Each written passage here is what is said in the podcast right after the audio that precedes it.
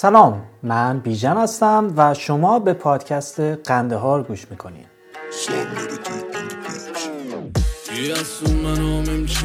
می‌کنم؟ کسی دروغ و دقلی ذاتم نیه. اگه خوش کردی رپ مدقاتم بیه. مستون بچه ای روی ای سرک می‌خوانه از زندگی که ندارد درک چه باشه کیفیم تو. که برم بیتیم کلاشا که سور کنیم. دم بدم با تلی چلک این استق قصه سیندرلا. به کاری فیلم پرنو شهوت. و استمنا خط فقر و اختلاف اجتماعی تقصیر تویه. که خوشی جن شدم و هم بسم الله.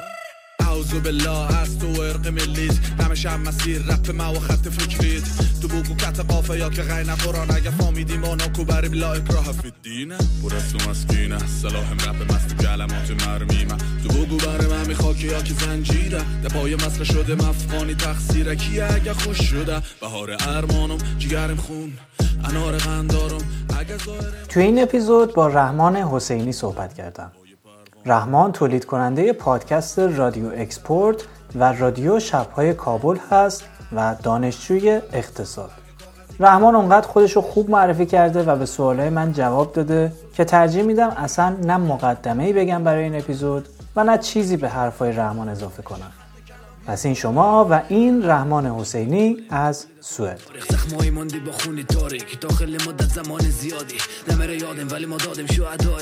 سلام به بر بچه های خوب کرونوس و شنونده های عزیز پادکست قندهار خوشحالم و با افتخارم است که اینجا در خدمت شما هستم. خب بیژن جان چند تا سوال برای من فرستاده و من هم سعی می‌کنم که در حد توان خود جواب این سوال ها رو بدم. خب سوال اولی بیژنجانی است که خودت را معرفی کن. خب من فکر می‌کنم که سختترین سوالی که میشه از یک نفر پرسید که بپرسی خودت را معرفی کن. من رحمان حسینی هستم گوینده و یکی از سازندگان پادکست رادیو اکسپورت و رادیو شبهای کابل. تحصیلات خاصی هم ندارم فعلا دانشجوی اقتصادم تا ببینم که بعد چی میشه. پسری هستم اهل افغانستان متولد دهه هفتاد در غرب تهران که کرج بزرگ شده و فعلا در سوئد زندگی می‌کنه. اما ای که اصالتا اهل کجایم سوالیه که خود من هنوز جوابش پیدا نکردم؟ روی کاغذ قانونا و رسما اهل سوئدم اما خب زبان مادری من سوئد نیست ایران به دنیا آمدم اما در ایران اتباع بیگانه خطاب مشم مادر و پدرم اصالتا اهل افغانستانند اما خودم با تمام رسم و رسومات و فرهنگ افغانستان غریبه چند وقتی هم هست که سعی می‌کنم اصلا بهش فکر نکنم و هر جام که پرسیدند اهل کجایی شاملو به خانمو بگم گستره بیمرز جهان. در ادبیات علاقه مندم شعر و داستان و رمان و کلا هر چیزی که مربوط به ادبیات باشه. گاهی وقتا هم چیزایی می نویسم در قالب شعر یا داستان کوتاه.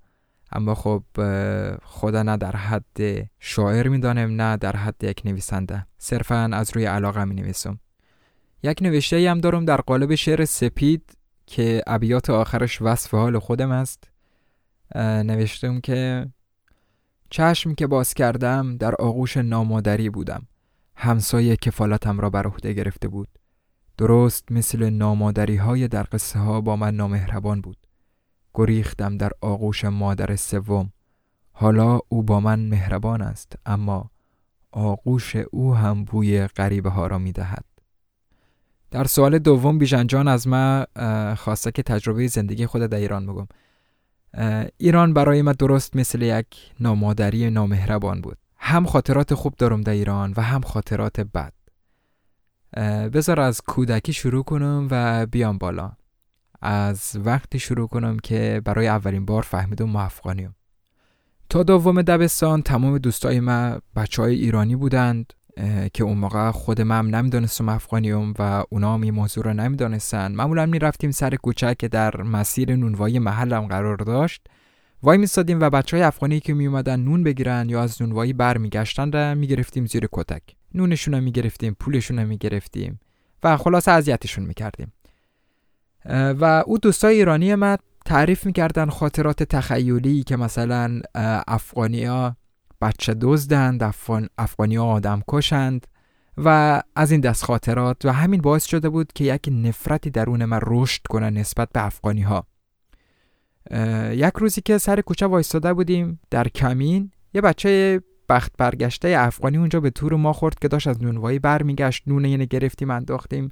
زمین با اون دمپایی پلاستیکیمون روش پریدیم و همان بچه بودیم دیگه مثلا 7 8 9 ساله بودیم. و وقتی که داشتیم این بچه رو می‌زدم می‌زدیم با دوستای خو این برگشت از ما یک حرفی زد که خوشکم زد. برگشت بهم گفت تو خودت افغانی چرا مرا می‌زنی؟ و من هم که انگار فش ناموس بهم داده باشن. بدتری رو گرفتم زیر مشت و لگت میزدمش. و همچنان که میزدمش داد می‌زدم من افغانی نیستم من افغانی نیستم. این پسر برگشت بهم گفت تو اگه افغانی نیستی چرا محرم با بابات میایی هیئت افغانیا؟ و یک لحظه ما فکر کردم نکنه ای راست میگه نکنه واقعا من افغانی باشم. چرا ما محرم میریم هیئت افغانیا؟ اما خب اونجا جلوی دوستای ایرانی خب در روی خونه گفتم نه ما هیئت افغانیا نمیاییم ما میریم مسجد. وقتی رفتم خونه از بابای خب پرسیدم ما افغانیم؟ بابای من چپ چپ بهم نگاه کرد گفت آره. و اصلا انگار دنیا روی سر من خراب شد. اون خاطراتی که دوستای ایرانی ما تعریف می‌کردن مدام توی ذهن از من تکرار می‌شد. و از خود خب میپرسیدم که یعنی ما آدم کشیم ما افغانی ها یعنی بچه دزدیم واقعا. و باعث شد که یک افسردگی شدیدی گریبانگیر ما شد در همون کودکی که رد شدن ازش خیلی برای من سخت بود. اما خب دوستای ایرانی خور کلا گذاشتم کنار و کم کم کشیده شدم به سمت همون جامعه کوچیک مهاجرین افغانی که در شهر ما بود. کم کم دوستای افغانی پیدا کردم و کلا رابطه با بچه های افغانی خوب شد. و گذشت و سال 83 شد که آموزش و پرورش ایران بچه های افغانی رو در مدارس دولتی ثبت نام نکرد. و اون موقع دیگه من و دوستای افغانی خود مجبور شدیم که بریم به مدرسه خودگردان. داخل اون مدارس خودگردان محیط بسیار تر از مدارس دولتی ایران بود چون همه بچه های افغانی بودیم دختر پسر همه با هم قاطی بود. اون تبعیض ناشیانه که در مدارس جریان داشت اونجا نبود و یک محیط کاملا دوستانه و صمیمانه بود بین بچه ها اما گاهی اوقات همسایه های ایرانی با پلیس تماس می گرفتند که اینجا یک مدرسه غیر قانونیه و وقتی پلیس می اومد اون معلمای مدارس خودگردان که اکثرا بچه های نیمه تحصیل کرده افغانی بودند دانش آموزا یا از در پشتی فراری می‌دادن یا از رو پشت بوم یا قایم می‌کردن توی هموم دستشویی زیر زمین حتی توی کابینت های آشپزخونه که چی؟ که پلیس یک بچه 7 ساله را به جرم درس خوندن که حق مسلم هر کودکی در دنیاست دستگیر نکنه و خلاصه گذشت و ما دبیرستان رسیدیم که الا ماشاءالله مگه بخوام مشتی نمونه خروار برای شما یک خاطره تعریف کنه ما یک معلم فیزیکی داشتیم در دوره دبیرستان که به ترکی درس می‌داد. و خب من اصلا زبان آذری رو بلد نبودم. یک روز بهشون گفتم که آقا من اصلا نمی‌فهمم شما چی میگید. میشه به فارسی درس بدید؟ برای اولین بار با من فارسی صحبت کرد و فقط یک جمله گفت. گفت برو ترکی یاد بگیر. و من هم از ترس شنیدن دوباره همین جمله از مدیر هیچ وقت نرفتیم این موضوع رو به مدیر بگم. و همینطور سه شنبه هم یک ماشین پلیس می اومد. ما سه چهار تا بچه افغانی رو سوار می‌کرد و می‌رفتیم پاسگاه رو تمیز می‌کردیم و تهدید می‌کردن که اگر نیاید ما شما رو میفرستیم اردوگاه اسکرآباد. و اردوگاه اسکرآباد هم که قشنگ حکم هولوکاست قرن 21 را داره و از آشویتس هم فقط یک اتاق گاز کم داره. البته بعدها دست روزگار منو در اسکرآبادم انداخت و اردوگاه سفید سنگ هم قسمت شد رفتیم دیدیم. دفعه اولی که خواستم قاچاقی از ایران خارج شم لب مرز ترکیه نیروهای سپاه مرا گرفتند و او مسیر مشقت آور دیپورت شدن که مرگ و زندگی تنها اسمت بود روی یک کاغذ که اگر زیر کتک میمردی فقط یک خط کشیده می‌شد روی اسمت. اسمت ختم زدن. و چقدر زجرآور بود که تو زندگیت را انقدر پوچ ببینی. و ببینی که زندگیت هیچ ارزشی نداره و این فشار روحی برای من به شدت زجرآورتر از اون فشار جسمانی بود که روی موارد بود. حالا چه گرسنگی بود چه کتکایی که میخوردیم. مثلا من یاد میاد که در پاسگاه ارومیه در یک سلول شیش نفر بودیم. و روز یه دونه نون خشک به ما می‌دادن و یک شیر آبی بود داخل سلول که در طول روز اگر گشنه می شدیم هم آب میخوردیم اگر تشنه می شدیم هم آب میخوردیم. و خلاصه دیپورت کردند و ما یه توفیق اجباری هم شد همونطور رفتیم افغانستان و سرزمین مادری را دیدیم.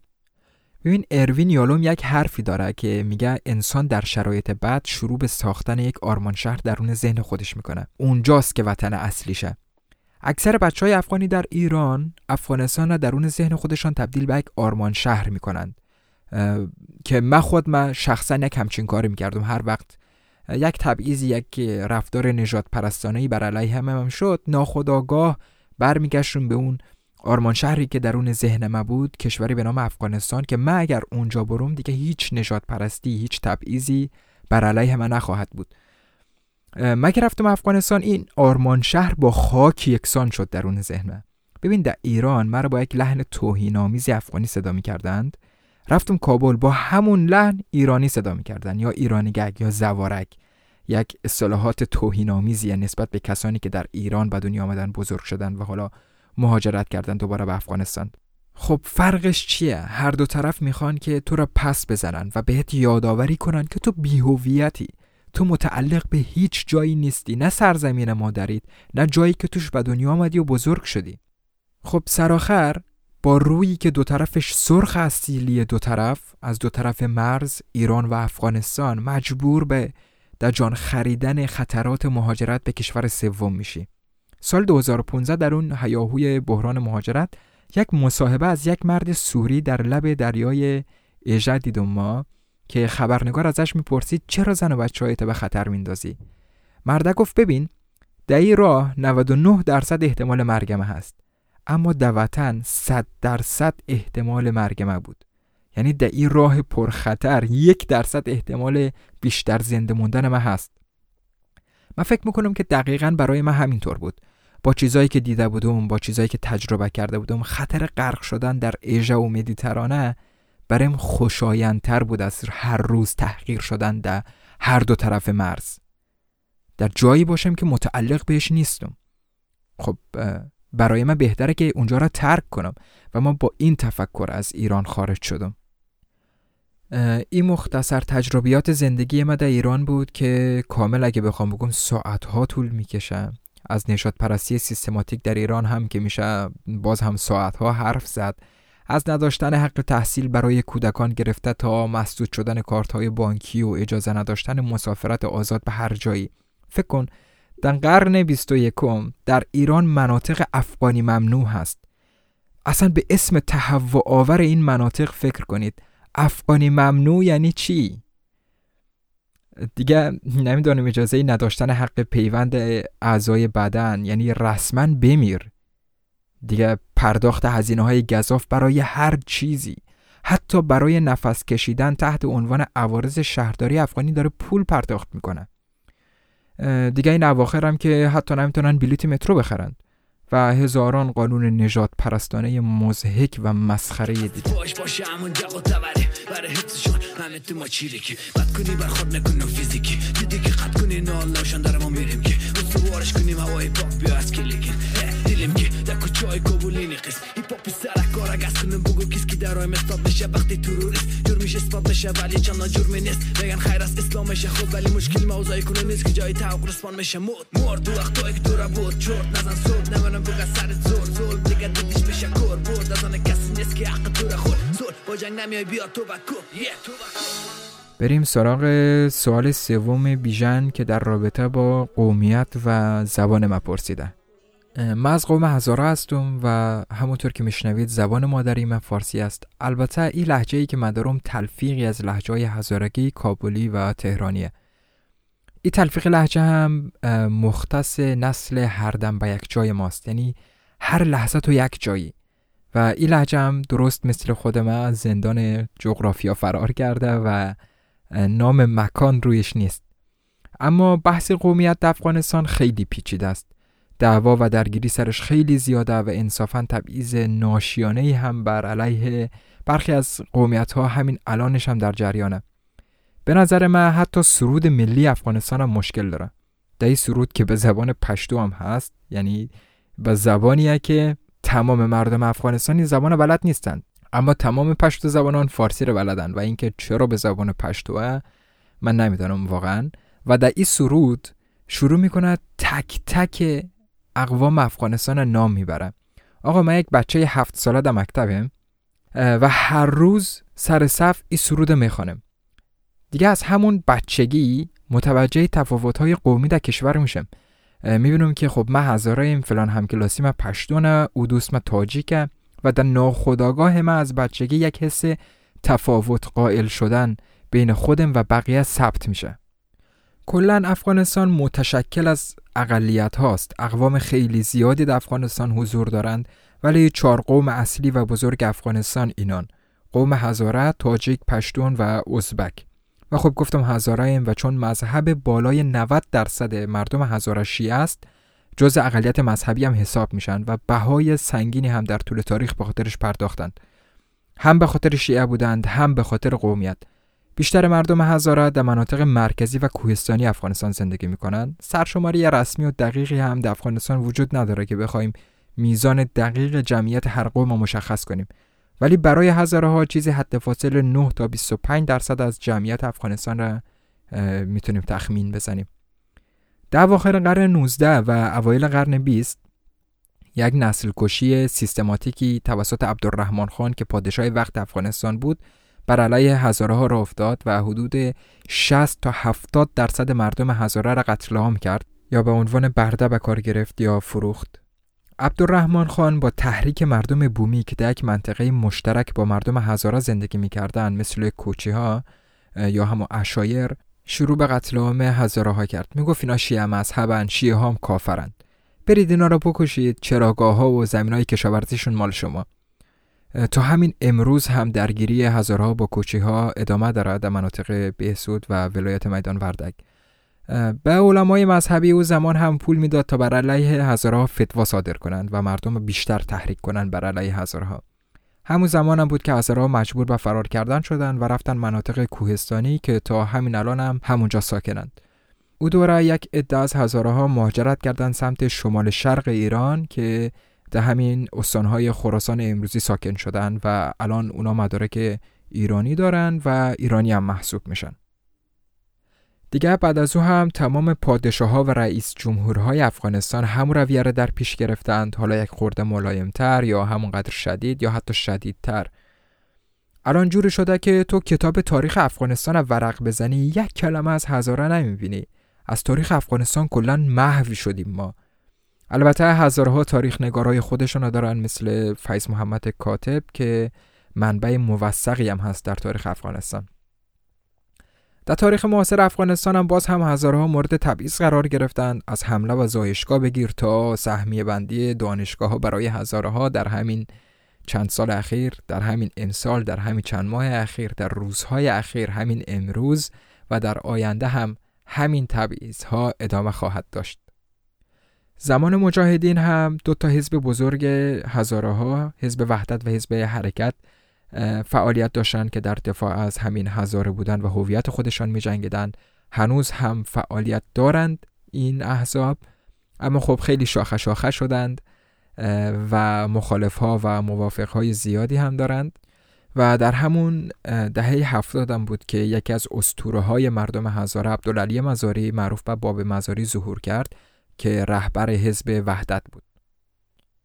زبان مردم هزاره فارسی با لحجه هزارگی البته خود این لحجه هم زیر مجموعه های زیادی داره. مثلا قزنیچی ها با یک لحجه صحبت می‌کنن دایکندیوالی ها با یک لحجه مناطق بهسود با یک لحجه و سایر مناطق که لحجه منحصر به خودشون دارند ولی تفاوت چندانی با هم ندارند. حالا این زبان فارسی هم داستان داره واسه خودش در افغانستان. نمی‌دونم می‌دانید یا نه. افغانستان دو تا زبان رسمی داره دری و پشتو. دری هم که یک اسم مندرواردی و جایگزین زبان فارسی هست در تلویزیون هم یک بار به زبان فارسی اخبار میگن یا تبلیغات ها آگاهی های بازرگانی یک بار به زبان فارسی هست و یک بار به زبان پشتو. البته خود من شخصا با کلمه دری حال نمی‌کنم. خیلی ها میگن دری یک زبان مستقل از فارسی ولی من قبول نداره میرم. وقتی یک زبان مستقل حساب میشه که دستور زبان و دایره لغات مخصوص به خودش را داشته باشه دری و فارسی از این لحاظ 99 درصد شبیه هم دیگن. حالا او یک درصد هم تفاوت بین لحجه حساب میشه. مثلا او یک درصد اختلاف بین لحجه شیرازی با تهرانی هم هست. ولی نمی‌تونیم بگیم که شیرازی یک زبان مستقل از زبان فارسیه. او یک لحجه است دری هم یک لحجه است. در بهترین حالت می‌تونیم بگیم دری. یک گویش خیلی بزرگیه که زیر مجموعه های مختلفی داره مثل لحجه کابلی، هزارگی یا هراتی. اما خب شخصا با واژه دری اصلا حال نمی‌کنم و فکر می‌کنم یک یک چیز من درآوردی و کاملا علکیه. الان دعوای سر فارسی و دری در افغانستان. من فکر می‌کنم که می‌خوان دری را از زبان فارسی جدا کنن. کم کم بگن که ما زبان فارسی ایران قبول نداریم و شروع به جایگزین کردن کلمات کنند. و تا چند سال دیگه اصلا خبری از زبان فارسی در افغانستان نباشه. یک جور تفرق اندازیه به نظرم. نمونهش هم داشتیم. همین اصطلاح دانشگاه و پانتون. سال 92 در پارلمان افغانستان یک دعوایی شد سر بررسی قانون تحصیلات عالی. در طرح پیشنهادی دولت فقط کلمه پوهنتون را استفاده کرده بودند. بعد یک عده بلند شدن گفتن پس دانشگاه کو؟ چرا از زبان پشتو استفاده می‌کنید؟ این باعث نابودی فارسی درید افغانستان میشه و باید دانشگاه هم در کنار کلمه پوهنتون باشه. که البته به نظر من چندان بیرو هم نمی‌گفتن بعد یک عده بلند شدن گفتن نه اصلا دانشگاه یک کلمه دری نیست. این کلمه از ایران وارد شده و یک کلمه بیگانه محسوب میشه. و تصویب ای طرح در قانون اساسی با نام دانشگاه در کنار پوانتون مخالف با ماده 16 هم قانون اساسی که گفته اصطلاحات علمی و اداری ملی باید حفظ شود. ربطش هم, هم نفهمدم دقیقا با این ماده. که مانده بود همدیگه رو تیکه پاره کنند تا پارلمان بخاطر همین دوتا کلمه. حالا تو کل زبان در نظر بگیر ببین چی میشه. همین الان زبان فارسی داره به قهقرا میره در افغانستان. دستور زبان رو به نابودی املای کلمات وحشتناک مشکل داره. یعنی اگه یک کتاب فارسی که در افغانستان چاپ شده رو بخوانی خندت می‌گیره اصلا. اگه بخوای تذکر بدی یا تصحیح کنی کلمه را میگن تو ایرانی. داری زبان ایران وارد افغانستان می‌کنی. آدم میمونه چی بگه به اینا؟ حتی در نامه های اداری و رسمی دولتی هم غلط املایی دارند. دیگه فکر کنم بیشتر از این توضیح ندوم بهتر باشه. و بازم تکرار می‌کنم که من قسمت نظرات شخصی خود گفتم و خیلی ها هستن که مخالف حرف من و هر کسی می‌تونه نظر خودش داشته باشه. دیدم مشنویدم صدای آه ناله. دیدم که میسوزه جسدی بازو بالا انسانیت فرسیل در قلب خوش سالیست کوران زمان حال در جهان نام ماندین چقدر کتاب خواندی چقدر سوزاندی. صادقانه بگم شما زندگی نموندی نه. اختلاف برانی بوده کار در کشور و نگو. انتحار در کارت نیست اعتراف بانی بر روز قیامت. امتحانی آخر نه. جنایت کاری نمیشه. انضباط قراری هر اشتباه مکانی داره. انتخاب زمانی اگر بیشتر بگم برات کامیکازی گاهی. زندگی می‌گیره. و بچه دا جای پایید زندگی می‌بینه خی زنده با داگاهی ما پشتوانی آزادی مدین خالق. پاسدار مقاومت و بدبین طالع اشغال افغانستان توسط شوروی آمریکا. بذار برگردیم دعوای بلوک شرق و غرب را از اول در تاریخ افغانستان نگاه کنیم. جایی که اختلافات خیلی بولد شدند. خب خود افغانستان به عنوان کشور افغانستان و مرزبندی های امروزی تاریخ چندان طولانی نداره. یک آقایی به نام میرویس هوتکی که یک عده میگن پشتونی آقان بوده و یک عده میگن نه ای اصالتا از بخارا بوده و آمده قندهار زندگی کرده قیام می‌کنه علیه حکومت صفویه و اولین حکومت افغانان را را میندازه. البته به صورت دقیق تر احمدشاه دورانی حکومت سر و سامان میده و چند وقت بعد هم میشه مستعمره بریتانیا. حالا ما اگه بریتانیای او زمان را جز بلوک غرب و روسیه تزاری را جز بلوک شرق حساب کنیم اولین دعوای بلوک غرب و شرق سر افغانستان از همینجا شروع میشه. تا اون موقع هرات جزوی از خاک ایران بود و یکی از شهرهای استراتژیک در منطقه حساب می‌شد. بارها در طول تاریخ در جنگهای متعددی شهر دست به دست شده بود ولی تسلط اصلی را ایران رویش داشت. یک دوره زمانی هم هست به اسم بازی بزرگ که به های سیاسی بریتانیا و روسیه تزاری سر هرات بعد از استعمار هند گفته میشه. اولین جنگ بین شرق و غرب در افغانستان در همین بازی بزرگ اتفاق افتاد. بریتانیا در معاهده پاریس با سران وقت ایران توافق کرد که هرات از ایران جدا بشه و در عوض نیروهای انگلیسی از جنوب ایران برند. با عقد قرارداد کلا افغانستان از تحت تابعیت ایران خارج شد و تسلط بریتانیا روی ایران و افغانستان بیشتر شد. بریتانیا میترسید دست روسیه تزاری به هند برسه به خاطر همین افغانستان رو تبدیل به یک دیوار کرد که روسیه نتونه هند تصرف کنه. دور دوم هم که به جنگ سرد معروف شد و بعد از جنگ جهانی دوم بود که دوباره نگاه بلوک شرق و غرب کشیده شد سمت افغانستان داوود خان رئیس جمهور وقت افغانستان سر مسئله پشتونستان و خط دیورند با پاکستان مشکل پیدا می‌کنه و آمریکا هم که پشت پاکستان بود. به خاطر همین داوود خان میره دنبال جلب حمایت روسیه که همین کارم باعث سقوط دولت خودش میشه.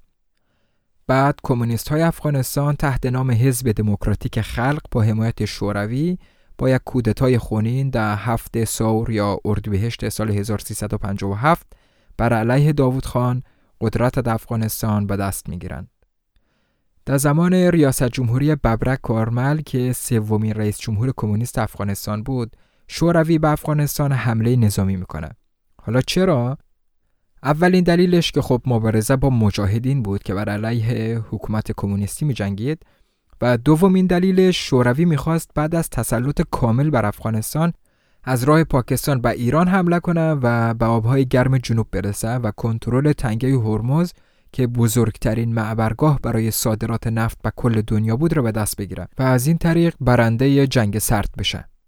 اینجا دیگه قضیه خیلی پیچیده میشه.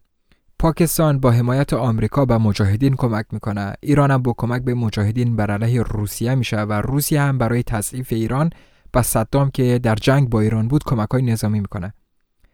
اینجا دیگه جنگ سرد وارد مرحله جدیدی میشه به نام جنگ های نیابتی. آمریکا میترسه افغانستان تبدیل به یک پایگاه نظامی شوروی در منطقه بشه. همون زمان هم احزاب مختلفی در افغانستان شروع به جنگیدن بر علیه شوروی می‌کنن و بلوک غرب که آمریکا و متحدانش بودند با حمایت مالی و دادن اسلحه به احزاب که معروف و مجاهدین بودند شروع به حمایتشان می‌کنند و در نهایت هم شوروی را از خاک افغانستان خارج می‌کند. شوروی که در افغانستان شکست می‌خوره دولت کمونیستی هم سقوط می‌کنه و مجاهدین میان روی قدرت. اینجا دیگر جنگ های داخلی افغانستان بر پایه قومیت ها شروع میشه. کابل کاملا تیکه تیکه میشه و هر تکه میافته دست یک قوم و فاجعه ای مثل افشار رخ میده که احمد شاه مسعود شروع به کشتن هزاره های غرب کابل می‌کنه. همین احمد شاه که الان قهرمان ملیه برای یک عده. بعد هم در سال 1996 طالبان میاد این مجاهدین مثل آب خوردن شکست میده و کابل تصرف می‌کنه. همینجاست که مهاجرت ها از افغانستان شروع میشه. خیلی ها میرن با پاکستان و خیلی خیلی های دیگه که بیشتر هزاره بودن به خاطر شیعه بودن دولت ایران و زبان فارسی ای کشور میان در ایران ساکن میشن و ما بقی هم در دنیا پراکنده میشن.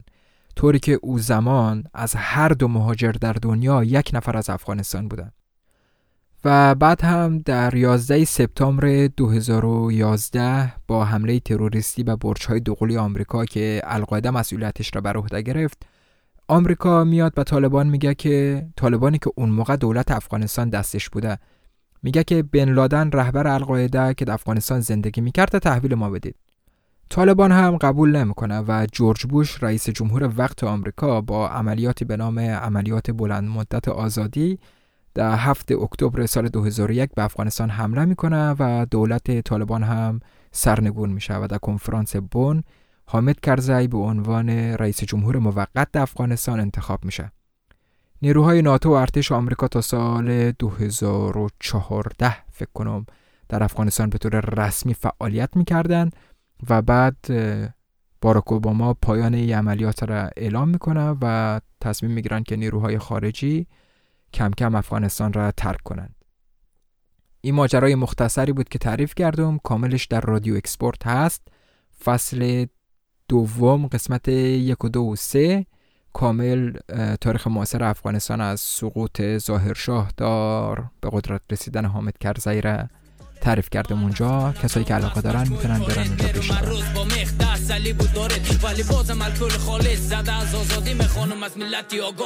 قاتل. مستون صدای تو صدای مردمی کرد در نبودن به انتظار درد مستون قلم سرخ و برگ کاغذی کرد. در فن نوشته افتخار رفت. مستون خمار سرخ خمار همدلی یک ملت در پای انقلاب من کنار تو کنار هم کنار ما. چه کلام هیپ هاپ کنیم کار من در دهه های اخیر خب همونطور که گفتم بیشتر جنبش ها خلاصه شده در جنبش های سیاسی یا احزاب مذهبی سیاسی بودند و مردم عادی چندان دخالتی نداشتند در جنبش ها اما در چند سال اخیر جنبش های اجتماعی زیادی را افتاد که جدای از دخالت های سیاسی و نفوذ دولت بود و با گسترش شبکه های اجتماعی بیشتری جنبش ها از مرزهای افغانستان هم خارج شد.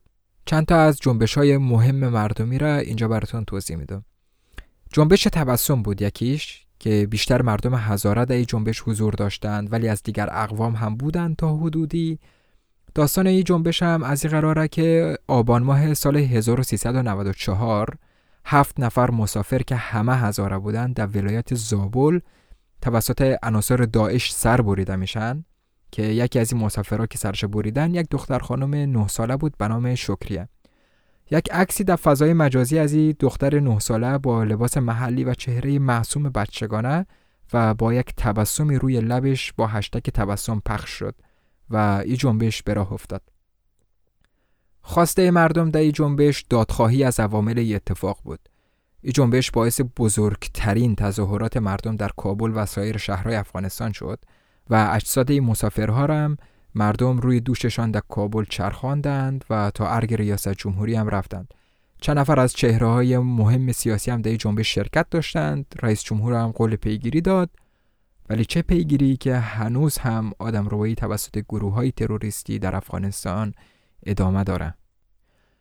جنبش بعدی در حمایت از خانم فرخنده ملکزاده بود که چند روز قبل از عید نوروز سال 94 توسط مردم عادی در کابل با تحریک یک دعانویس که این خانم قرآن پاره کرده با ضرب و شتم کشته شد با ماشین از روش رد شدن و در آخر هم آتیشش زدن این جنبش بیشتر متمرکز روی مبارزه با خشونت علیه زنان در افغانستان بود. جنازه فرخنده را هم زنها روی دوششان در شهر کابل چرخاندن و توسط زنها هم مراسم تدفین اجرا شد در حالی که در قوانین اسلام مرد باید یک همچین کاری کنه. یک جنبش دیگه هم در حمایت از زنان برای خانم زهرا خاوری که به دلیل رد شدن پایان نامش خودکشی کرد راه افتاد که تبدیل شد به یکی از برجسته ترین خودکشی های زنان در افغانستان به دلایل مختلف و اعتراضات شدیدی هم در پی داشت. واقعا این رد شدن پایان در افغانستان به ناحق اتفاق میافته. همون زمان یک دوستی برای ما تعریف می‌کرد که پایان‌نامش در دانشگاه کابل فقط به خاطر اینکه بسم الله الرحمن الرحیم را با یک فونت ریز نوشته بود رد شده. یعنی به همین مسخرگی. جنبش بعدی هم جنبش روشنایی بود. میشه گفت بزرگترین جنبش مردمی کل تاریخ معاصر افغانستان بود. سر و صدای زیادی هم کرد. در فضای مجازی هشتگش trend شد در توییتر. در اقصانقات دنیا مثل کشورهای اروپایی، آمریکا، کانادا، استرالیا و بقیه کشورها تظاهرات گسترده‌ای به راه افتاد. دلیل این جنبش هم تغییر ناگهانی و ناموجه خط انتقالی برق بود که از ترکمنستان قرار بود به افغانستان کشیده بشه. در طرح ابتدایی قرار بود خط از مناطق مرکزی و هزار نشین یعنی بامیان و میدان وردک رد بشه ولی دولت به یک باره تصمیم گرفت مسیر عوض کنه و از سالنگ خط عبور کنه. معترضین برای این نقیده بودند که دولت در حال تبعیض بر علیه مردم هزار است که عقیده شخصی خود من هم بود و هست. هر دو طرف قضیه هم استدلال خودشان داشتن از موضوع و از موضع خودشان دفاع می کردند. در دوم مرداد سال 95 در تظاهرات جنبش در کابل یک انتحاری میشه و حدود 80 نفر از اعضای جنبش جان خودشان از دست میدند. تمام کسایی که در این روز کشته میشن بچه های تحصیل کرده بودند دانشجو، استاد دانشگاه، معلم و واقعا حیف حیف من خیلی ناراحت شدم اون موقع این انتحاری را داعش بر عهده می‌گیره و بعد از این هم جنبش وارد فاز جدیدی میشه. دولت میگه سران جنبش مقصرند و سران جنبش می‌گفتن دولت مقصره که نمی‌تونه امنیت شهروندان خود تأمین کنه. دیگه وارد جزئیات نشیم چون اگه بیشتر توضیح بدم از اصل بیطرف بودن خود خو میان بیرون چون خود من به شدت طرفدار جنبش روشنایی بودم و در فضای مجازی هم در حد توان خو همراهی می‌کردم این جنبش را که متاسفانه به دلیل بیکفایتی سران ای جنبش هیچ وقت راه به جایی نبرد. یک جنبش دیگر جنبش رستاخیز بود. دلیل این جنبش نبودن امنیت در راهها و ولایات مختلف افغانستان بود و خواسته اصلیشان هم تغییرات در حکومت مخصوصا در بخش امنیتی بود. می‌گفتند که دولت افغانستان انحصارگر است و از جامعه جهانی می‌خواستند تا از دولت افغانستان حمایت نکنند. نماد جنبش هم رنگ بنفش یا بنفش روشن بنفش روشن مایل به صورتی. نمی‌دونم یک همچین رنگی بود که با بادکنک های همین رنگی هم می اومدن بیرون.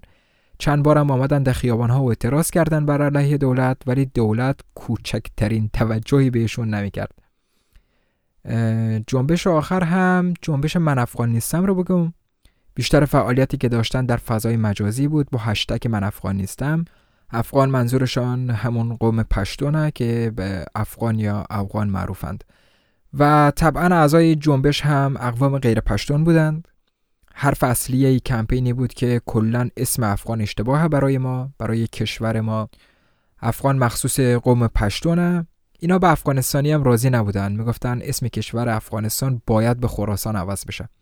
از قدیم الایام به همین نام بوده و الان هم باید همون بشه.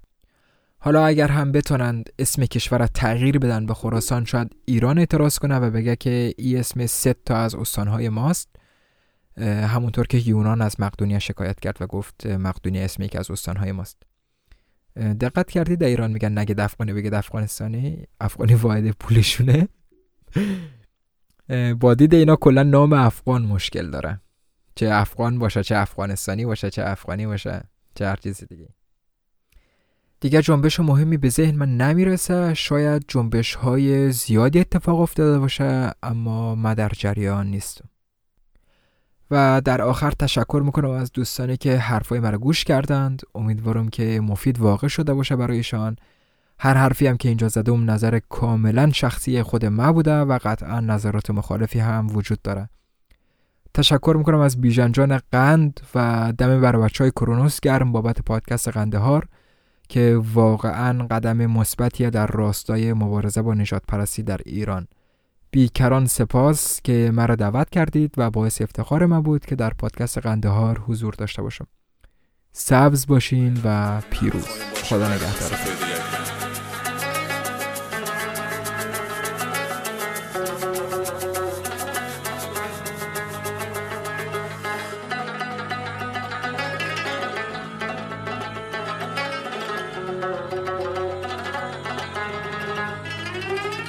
ممنونم از رحمان عزیز که وقتشو به من داد و ممنون از شما که گوش کردین.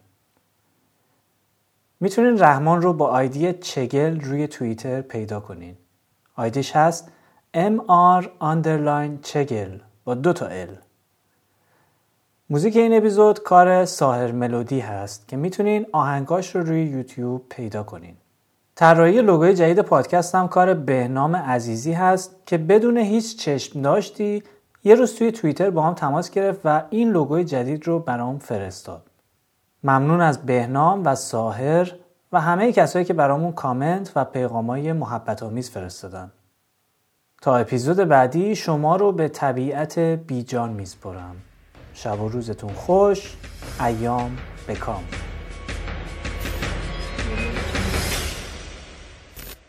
Okay. Can you repeat it? پادکست خندخار کاری از گروه کرونوس هست این پادکست تولید شده توسط بیژن سبک ریچ و همه کسایی که دستن خشن رو به ما به اشتراک گذاشتند